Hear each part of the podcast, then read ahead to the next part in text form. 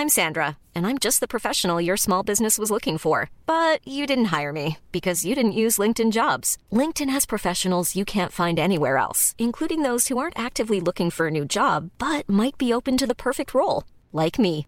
In a given month, over 70% of LinkedIn users don't visit other leading job sites. So if you're not looking on LinkedIn, you'll miss out on great candidates like Sandra. Start hiring professionals like a professional. Post your free job on linkedin.com/people today. Hey, it's Ryan Reynolds, and I'm here with Keith, co star of my upcoming film, If, only in theaters, May 17th. Do you want to tell people the big news?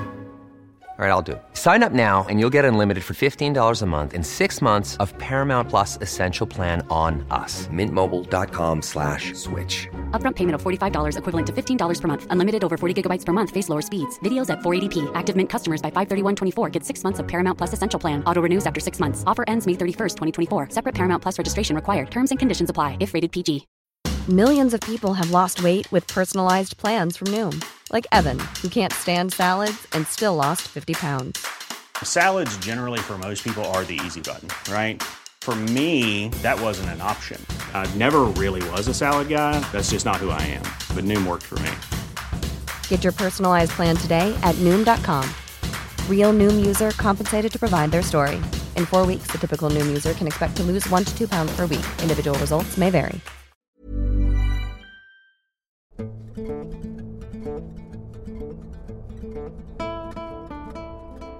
I remember There's never been a faster or easier way to start your weight loss journey than with PlushCare. PlushCare accepts most insurance plans and gives you online access to board-certified physicians who can prescribe FDA-approved weight loss medications like Wegovy and Zepbound for those who qualify. Take charge of your health and speak with a board-certified physician about a weight loss plan that's right for you. Get started today at plushcare.com slash weight loss. That's plushcare.com slash weight loss. plushcare.com slash weight loss. If you thought the only way to get a more defined jawline with natural looking results was through surgery, think again. Juvederm Volux XC is a non surgical injectable gel filler that improves moderate to severe loss of jawline definition and can help you achieve natural looking results with little downtime. Even better, this improved definition lasts up to one year with optimal treatment. No maintenance required. Improve jawline definition for a smooth, sculpted look with Juvederm Volux XC. For important safety information and to find a licensed specialist, visit juvederm.com. That's J U V E D E R M.com. Not for people with severe allergic reactions, allergies to lidocaine, or the proteins used in Juvederm. Common side effects include injection site redness, swelling, pain, tenderness, firmness, lumps, bumps, bruising, discoloration, or itching. There's a risk of unintentional injection into a blood vessel, which can cause vision abnormalities, blindness, stroke, temporary scabs, or scarring. Talk to a licensed specialist to find out if it's right for you. the day we received the call. My name is Alex, a seasoned police officer, and together with National Guard Sergeant Ramirez, we were chosen to lead a team of skilled officers and soldiers into a remote forest. Our mission was simple capture or kill the dangerous predator that had been terrorizing hikers and campers. Little did we know the horror that awaited us. As we ventured deeper into the woods, a sense of unease settled over our group. We soon realized that we were not only facing a cunning and lethal adversary, but also an unknown entity that seemed to be manipulating the environment against us. Trees swayed menacingly, shadows danced in our peripheral vision, and chilling whispers filled the air. We knew we were dealing with something far beyond our understanding. Our team encountered a series of terrifying incidents that revealed the predator's true nature, a supernatural being born from the shadows of the forest, feeding off the fear of its victims. As our group's ranks were picked off one by one, Ramirez and I began to understand the predator's sinister game. It was not only hunting us, but also luring us deeper into the woods, where an ancient evil awaited. We knew we had to act fast. Rallying our remaining forces, Ramirez and I led our team further into the heart of darkness, determined to confront the unknown predator and put an end to its reign of terror.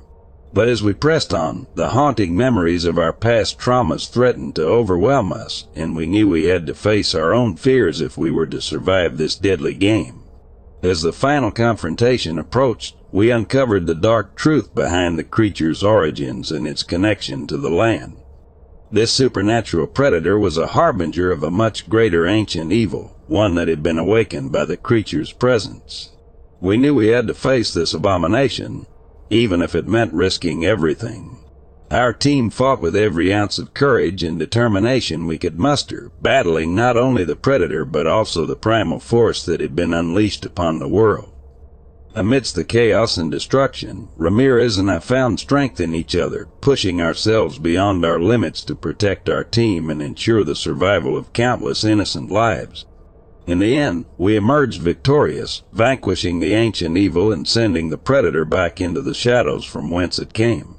Our mission was complete, but the scars we bore would serve as a constant reminder of the horrors we had faced. As we returned to our daily lives, Ramirez and I vowed to never forget the lessons we had learned in that remote forest. We knew we had faced the unthinkable and had emerged stronger for it. And though the world may never know the full extent of our battle, we took solace in the knowledge that we had confronted the darkness and lived to tell the tale.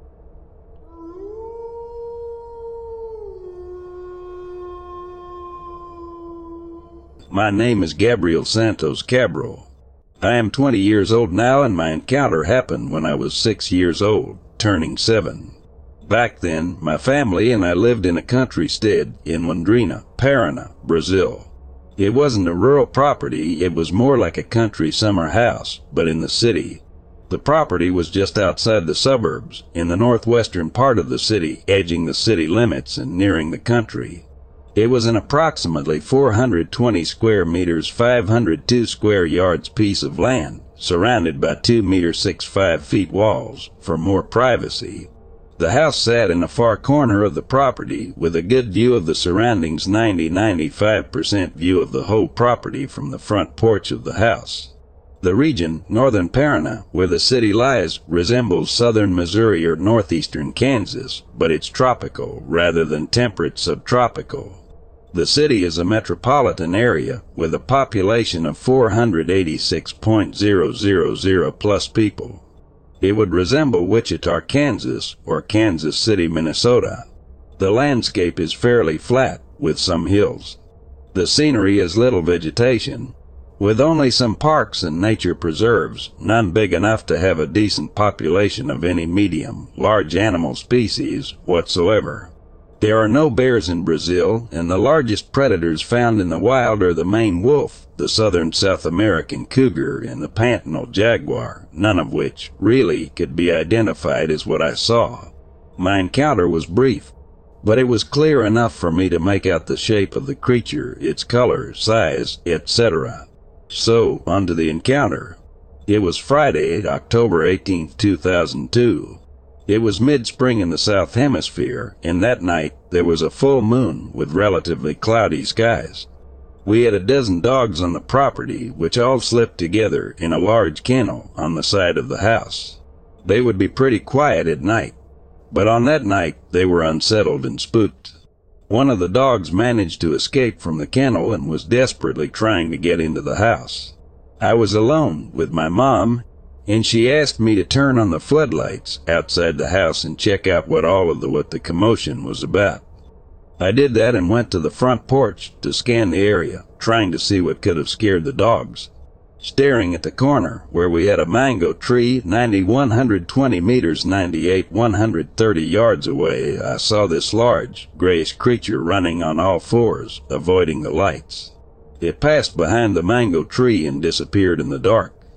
As I saw it, I immediately identified it as being a werewolf, like that from the movie Bad Moon 1996, but with a slightly larger head, thicker snout, and bulkier build. On its hind legs, it must have stood, at the very least, as tall as the property walls two meters, or six five feet. I stand one seventy-four meter, or five seven feet, by the way. I froze for a few seconds after seeing it. It was a brief sighting, it lasted two minus three seconds. And as soon as I recovered from the shock, I sprinted as fast as I could back into the house, locked all of the doors, and closed the windows that were still open. I was familiarized with werewolf movies back then. I was already aware of the impossibility of there being someone who could shapeshift, into a monster, but what I saw was unmistakably similar to a werewolf. So, since that encounter, I started to believe in werewolves only under the same concept of dogmen, which are natural rather than supernatural, and look the way they do 24 7, a term which I only came across recently. And that is the encounter I had with a dogman. Just like in the U.S., where there are places where sightings are frequent, there are places in Brazil where they happen frequently too. In the U.S., it would be Elkhorn, Taylor, and Marshall, Texas. In Brazil, it would be Joanópolis and Três Lagoas. Joanópolis has had sightings of werewolves, dogmen ever since its foundation. Its first mayor was said to be a werewolf back in the mid late 1800 seconds. The town is filled with werewolf references. Três Lagoas has had many sightings ever since the late 1980s divided by early 1990s. There was a series of nights in this small city in the 1990s where people claimed that a werewolf was roaming the streets. At night, after dark, trying to invade houses, climbing on roofs, and howling all night long, scaring people's dogs and attacking livestock. It really scared people. The state police began reinforcing night patrols and started investigating, assuming that someone was out at night in a suit scaring people. Some cryptozoologists even collected DNA samples. As it turned out, it wasn't human DNA or that of any known animal. And it certainly wasn't artificial hair from a suit.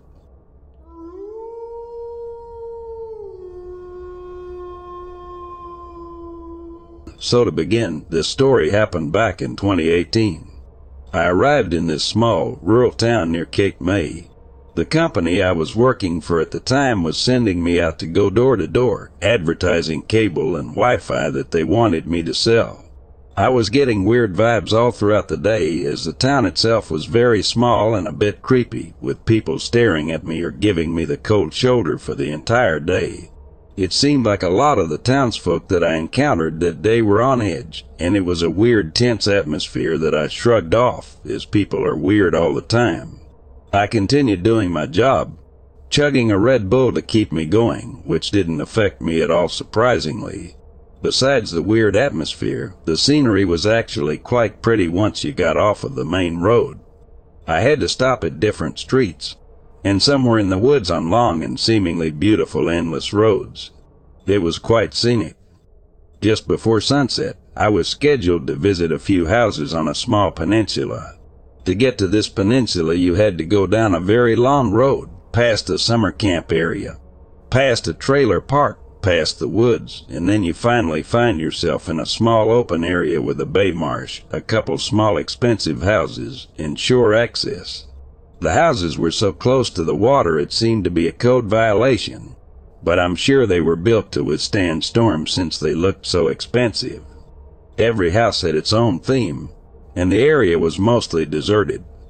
Only one house had someone inside, whom I had talked to after knocking on his door. I was so distracted looking at the houses and scenery that I didn't notice how fast sunset was approaching.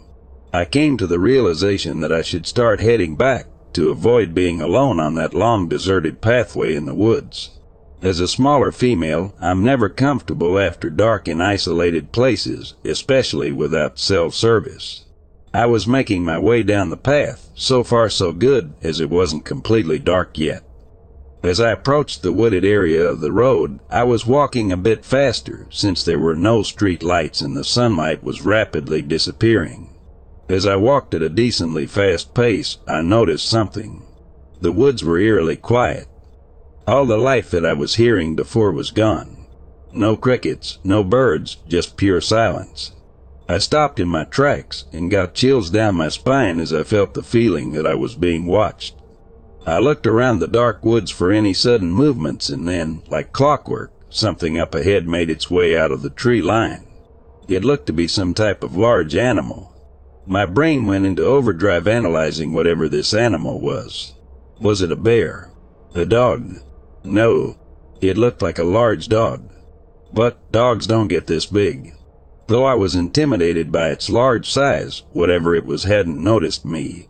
Even though I was scared, I also didn't want to walk back and go into that one man's house. As a woman, I would rather take my chances with a wild animal than be alone with a man I don't know in a deserted holiday neighborhood. Suddenly, as I was thinking this, the large animal in the distance had finally noticed my presence. It was observing me, not entirely sure of what to do with me. There wasn't enough light anymore for me to see the animal's face, but I felt unusually frightened. Whatever I was looking at was definitely too big to be a black bear, with a shoulder height of at least five feet on all fours, which is comparable in size to a brown bear. The mass on this creature was extensive, as the outline of what I could see looked like a wolf on steroids. It was very muscular. I also noticed that the outline of its face was very similar to that of a German shepherd or a wolf, as it had perked ears and a long snout.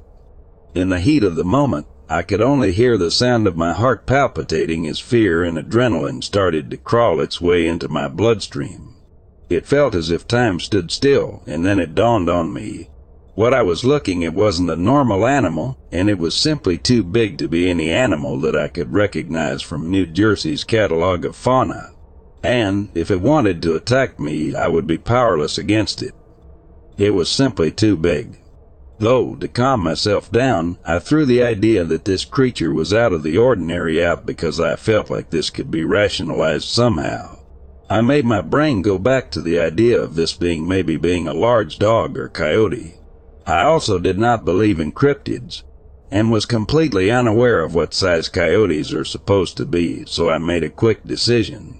Realizing that this could very well be a life or death situation, I came to the conclusion that this very large dog-like creature was probably a skittish coyote that I could scare off, at least temporarily, to calm down my nerves. What other choice did I have?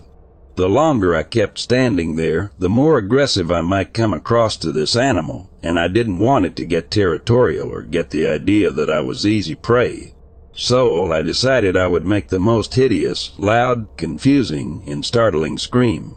How I could muster and just sprint the rest of the way. After I screeched this hideous sound out of my body as hard as I could. The animal quickly changed its body language to defensive, but then it quickly changed its mind to deciding I wasn't worth a fight as it ran a decent distance into the woods, not too far though. I decided to sprint as fast as I could past that area, and beyond. I sprinted until I reached the end of the road and noticed there was a summer camp area with street lights near me. I rested on top of the table there, out of breath and feeling my heart pound out of my chest. However, I was still very shaken up and still felt like I was being watched. I kept my eyes on the tree line. My eyes were darting around, looking for any sign this animal was still there. Once I felt like the coast was clear, I located the next house I was scheduled to visit, and I quickly made my way over. I met a nice family who ended up buying cable from me, and I told them what had happened to me that night and how I was treated by the locals.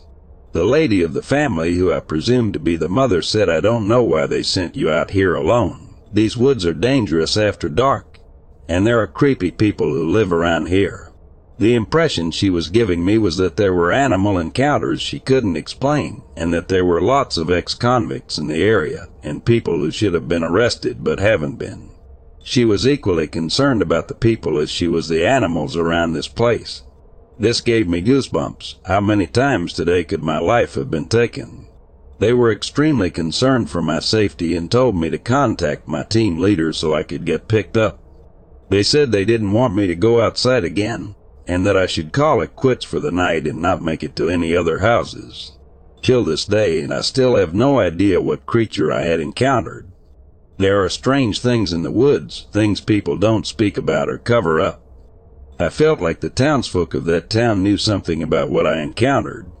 So, weird creature I encountered in those woods, let's never meet again.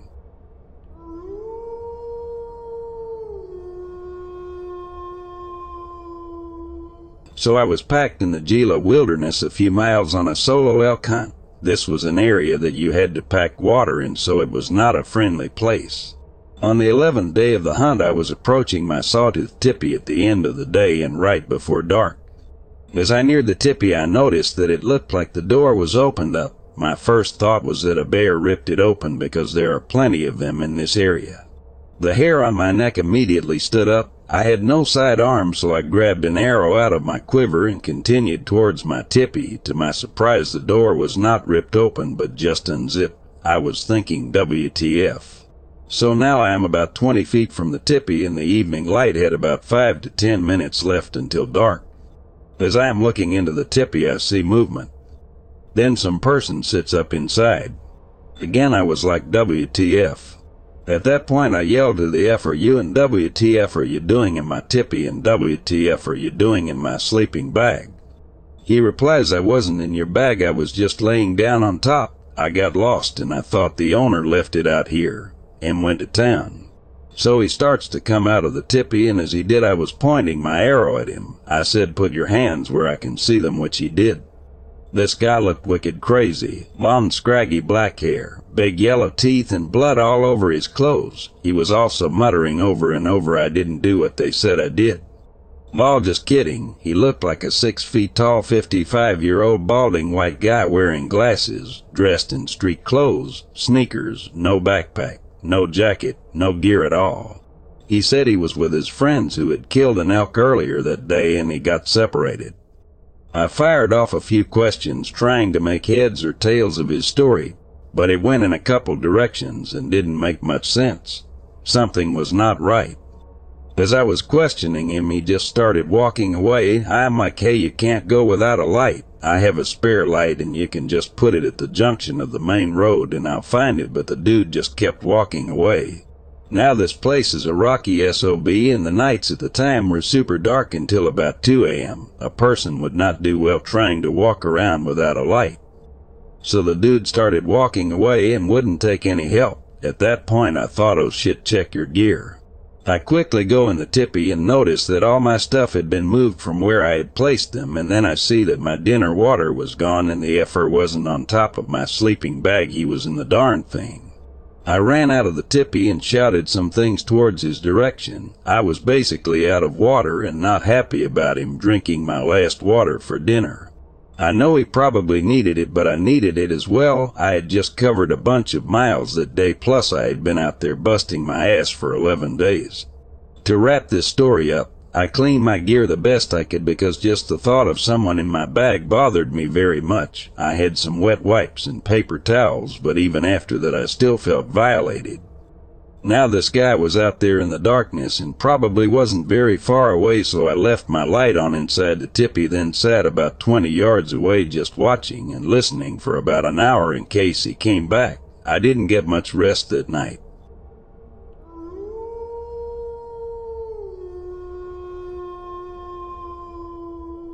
Never figuring out what happened on this day has always bugged me. When I was about 10 years old, my younger brother, a friend the same age as me, and I were riding our bikes from my friend's house back to mine. This happened in Florida in the winter time. It was about 8 a.m. in the morning. The temperature was about 40 Fahrenheit, which is on the cold side for Florida.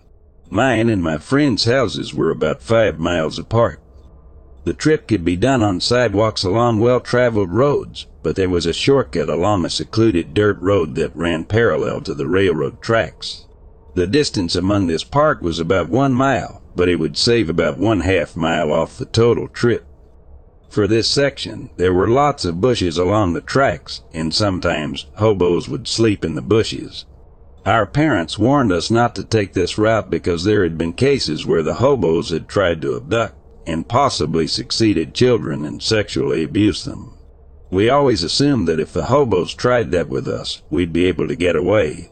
About halfway in the middle of this alternate route, which was the most secluded part of the trip, there was corn snake in a ceramic coffee mug in the middle of the dirt road.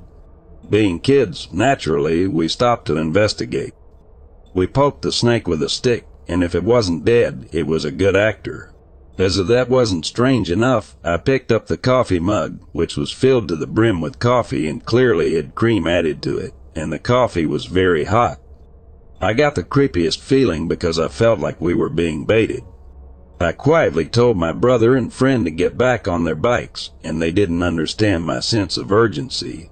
I held the coffee mug at the ready, and once they were on their bikes, I threw it into the bushes and told my brother and friend to book it, which they did. We never saw anyone, and to this day I still do not know how someone could have gotten hot coffee into such a secluded area. The hobos were known to make fires, but we did not see or smell one, and on a cold day like that, you can usually smell a fire from a good distance. Seriously, knowing what I've told you, what's the most plausible explanation for what we saw that morning?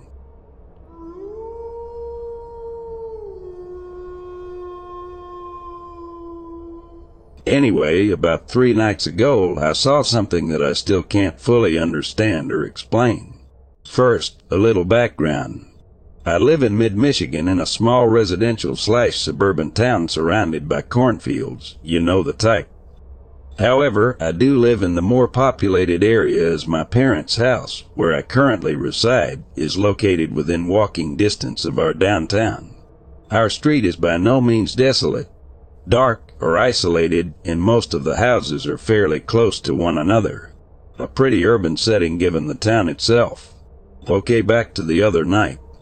It was about 2.30 a.m., and since it's pretty normal for me to be up that late, me and my dog have developed what I call our little routine. He comes to my door, lets out a huff to inform me that he's there, and then we go downstairs where I let him outside through the front door to go to the bathroom. After completing his business, he comes in and we share a share of midnight snack of ham straight from the fridge law. Now keep in mind, my dog is extremely well trained and very old. He doesn't need a leash or a fence to keep him from running away. He always comes right back after he's done. He'll even wait at the door if you aren't there. So on this particular night, I open the door for him and I'm just about to turn and walk away so I can prepare our midnight snack when I notice he's still standing on the porch staring across the street. This isn't completely out of the norm for him but this was lasting a bit longer than usual. When he finally jumps off the porch, I follow his line of sight where he had been staring, and I see what looks like a large dog or maybe even a wolf slinking across my neighbor's yard on the other side of the street. For the first few seconds, I'm trying to figure out WTF this thing is, because it looks like it could be a dog, but something isn't right. It's too long and the way it's moving isn't normal and even though it was only about 50 feet away, it looked as though it were blurry. I can't think of any other way to describe it. None of it made sense. At this point, I go into panic mode because so far this creature hasn't seemed to notice me or my dog, but if it does, my dog doesn't stand a chance. Like I said, he's old. And also a Pomeranian. Whatever this thing was, it would destroy him, no doubt. I decide to slowly open the outer glass door, hoping to create just enough noise to alert my dog that it's time to come in, but not enough for whatever that thing is to hear me too. Luckily, my dog notices right away and starts running back towards me. But at the same time, this dog creature starts turning toward me, slowly. It almost felt fake how unnatural it moved, like animatronics or something. I'm not even sure what I'm looking at, but I have this indescribable feeling that I'm not supposed to be seeing this. So, oh, as this thing is turning to look at me, my dog is coming through the door simultaneously, and for about one second, I take my eyes of the creature thing to look down at my dog and close the door. When I look back up, this thing has moved about 30 feet to the left into my neighbor's driveway rather than their yard, and is standing on its hind legs at around 7-8 feet tall, staring at me. Now I'm really freaking out. How did it move so quickly, and how did it not make a single sound? How is it so tall? I literally looked away for maybe a second. I look away again to lock the door and gather myself, only to look again and see absolutely nothing. It was gone. This whole ordeal only lasted maybe 20-30 seconds total. Shaking, I give my dog his ham and mine, and I run downstairs to my brother's room in the basement to tell him what happened. Being a normal 19-year-old playing video games, his response was, Why the WTF, that's super weird. But honestly, I just needed to tell someone to confirm that what just happened actually happened, and that I wouldn't wake up the next day and convince myself it was a dream. Over the last few days, I've told anyone who would listen about what I saw, including my parents. Those who are closer to me seemed a bit more unnerved, because like I mentioned earlier, I don't usually believe in this type of thing. They could tell I was shaken by whatever it was that I saw. Tonight, after some random googling as the result of my restless mind, I came across what appears to be the exact description of what I saw. The dogman, which eventually led me to this threat. I've never heard anything about it before, but I am now fully convinced I saw one in front of my very own eyes, and it saw me too.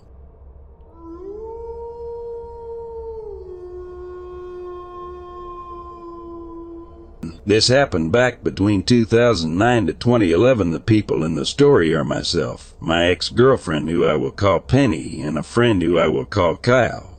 These aren't their real names. I don't feel comfortable sharing them online.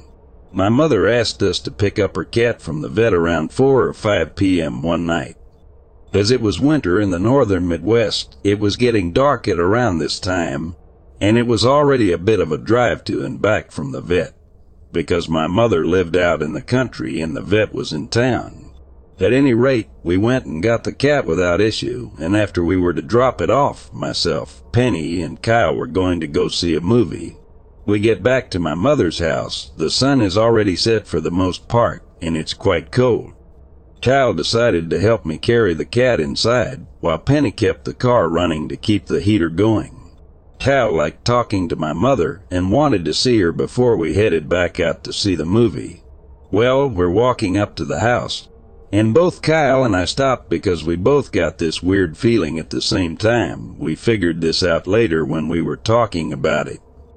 The house is in front of us, and my mother's yard is behind us. It was a big farmhouse, so had a sprawling front yard. We both stood still. We felt frozen to the spot by this weird feeling, and I looked first and saw something standing behind us in the yard, and then Kyle looked too. The thing had to have been well over six feet three because that's how tall Kyle is, and it was bigger than him. It had a hulking shape, with more mass on top than the bottom like a hunchback, which kind of just tapered off into shadows, so I don't know if it had legs or what they might have looked like. The whole thing was pitch black, even in the dark. It had no eyes, no discernible features whatsoever as far as facial features go, but I could tell it was huge and very angry. There was just a feeling I was getting off of it that it was mad that we were there, and I could tell it was staring right at us. The only discernible features about it were it had horns, massive horns, like antlers, sticking up off its head, and the hunch in its back seemed to be lumpy and had irregular shapes sticking out of it but because it was so dark I couldn't figure out what it was. Neither of us heard a sound from it. It just stood there and menaced us for what felt like minutes, but it can't have been that long. Kyle unfroze me from the spot, and the two of us darted into my mother's house and delivered her cat.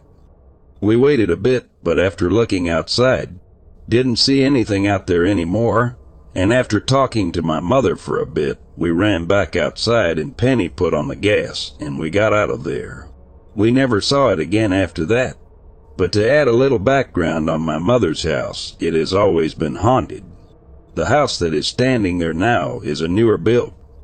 The older farmhouse that had been there previously had burned down and killed a young boy, a mother, and her older daughter. My mother has had issues with it for a long time. She's had the house blessed on several occasions, but nothing ever sticks. Friends who stay in the house have reported weird stuff happening to them as well, and when I lived there I also experienced some odd things, but this was the only time this happened.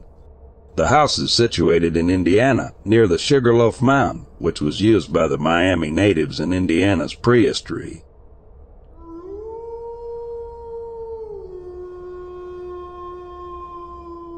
My nephew, an electrician in Portland, heard this on the job two electricians who'd gone on annual fall hunting trips with a group of fellow electricians for several years, bowed out of one year's trip at the last minute, and were reluctant to say why. This after they'd taken time off to hunt and bought tags. A year later, they again declined to go on the annual hunting trip. One evening after work, one of them was drinking in a tavern when he was pressed as to why he and the other fellow no longer wanted to hunt with their buddies. Reluctantly, he told of the following encounter. These two fellows had gone up in the area to be hunted to do a little pre-trip scouting. After spending the afternoon cruising logging roads, they pulled over on a ridge to watch the sunset, smoke, and talk. They'd been there a while, sitting in the truck, smoking. It had gotten dark when they heard footsteps through the forest passing down one side of the truck, then crunching gravel as it circled out of the woods in front of the truck and stopped. They turned on the headlights to see a giant creature crouched down some distance in front of the truck facing them. It stood up and in a panic they started the truck, threw it in reverse, spun it around and very nearly backed over the embankment. The rear tires actually went over and they had to slam it into 4WD to pull it out. They fled. On the job the next day, the other fellow, confronted with the story, confirmed it but wouldn't discuss it.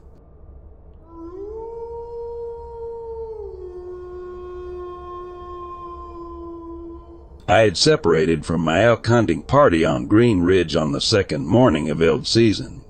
I left them a note to where I was going because the elk were thick in the Wickiup area the previous year. We weren't seeing anything and I thought I would have better luck if I drove down there. I was driving on FSRD 700 and slowed down as the roads are somewhat narrow. The road tees at FSRD 900.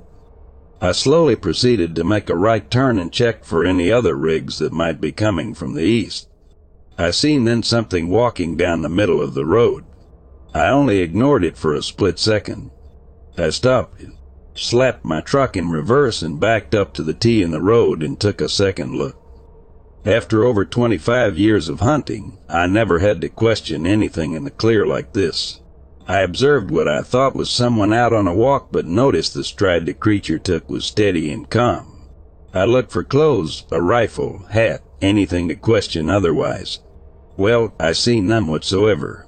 I also noticed the height was much taller than a human. It was very black. It was walking straight towards me. I estimated about 450 yards if ever take a few between me and it. I totally forgot about my rifle with me which is chambered with a .308 150 grams R load. With telescopic sights. I was mesmerized by what I was actually seeing. As it approached with a steady pace of closing distance, it started to make a turn to my left. The arms were long almost down to the knees. I could not make out the gender, but I did notice it was slightly slouched over. It straightened to full height and taking about two half from the center of the road, disappeared in the trees. No sounds were made. I had come to the conclusion without doubt I had just witnessed a Bigfoot in the wilderness. I had reason to believe the height was about eight, nine feet tall. Very broad shoulders. I am sorry, but I wasn't curious enough to go get a closer look for tracks, etc. I didn't want to take a chance on it turning on me as some have been known to do. Although in an area not too far from there, I hunted for a short while. Problem was, there was neither a hint of a bird, squirrel, or even a chipmunk. This is unusual in a hunting situation. I am thankful that in my case, my encounter was distant enough to go a different direction and he can go his. I haven't really gone down there since. This is my first official report of going on the record about this. Anyone who knows me well will tell you I am a very credible person and this is a subject I take seriously. There was a report on the news about one year earlier almost exactly of an encounter with another elk hunter near La Pine.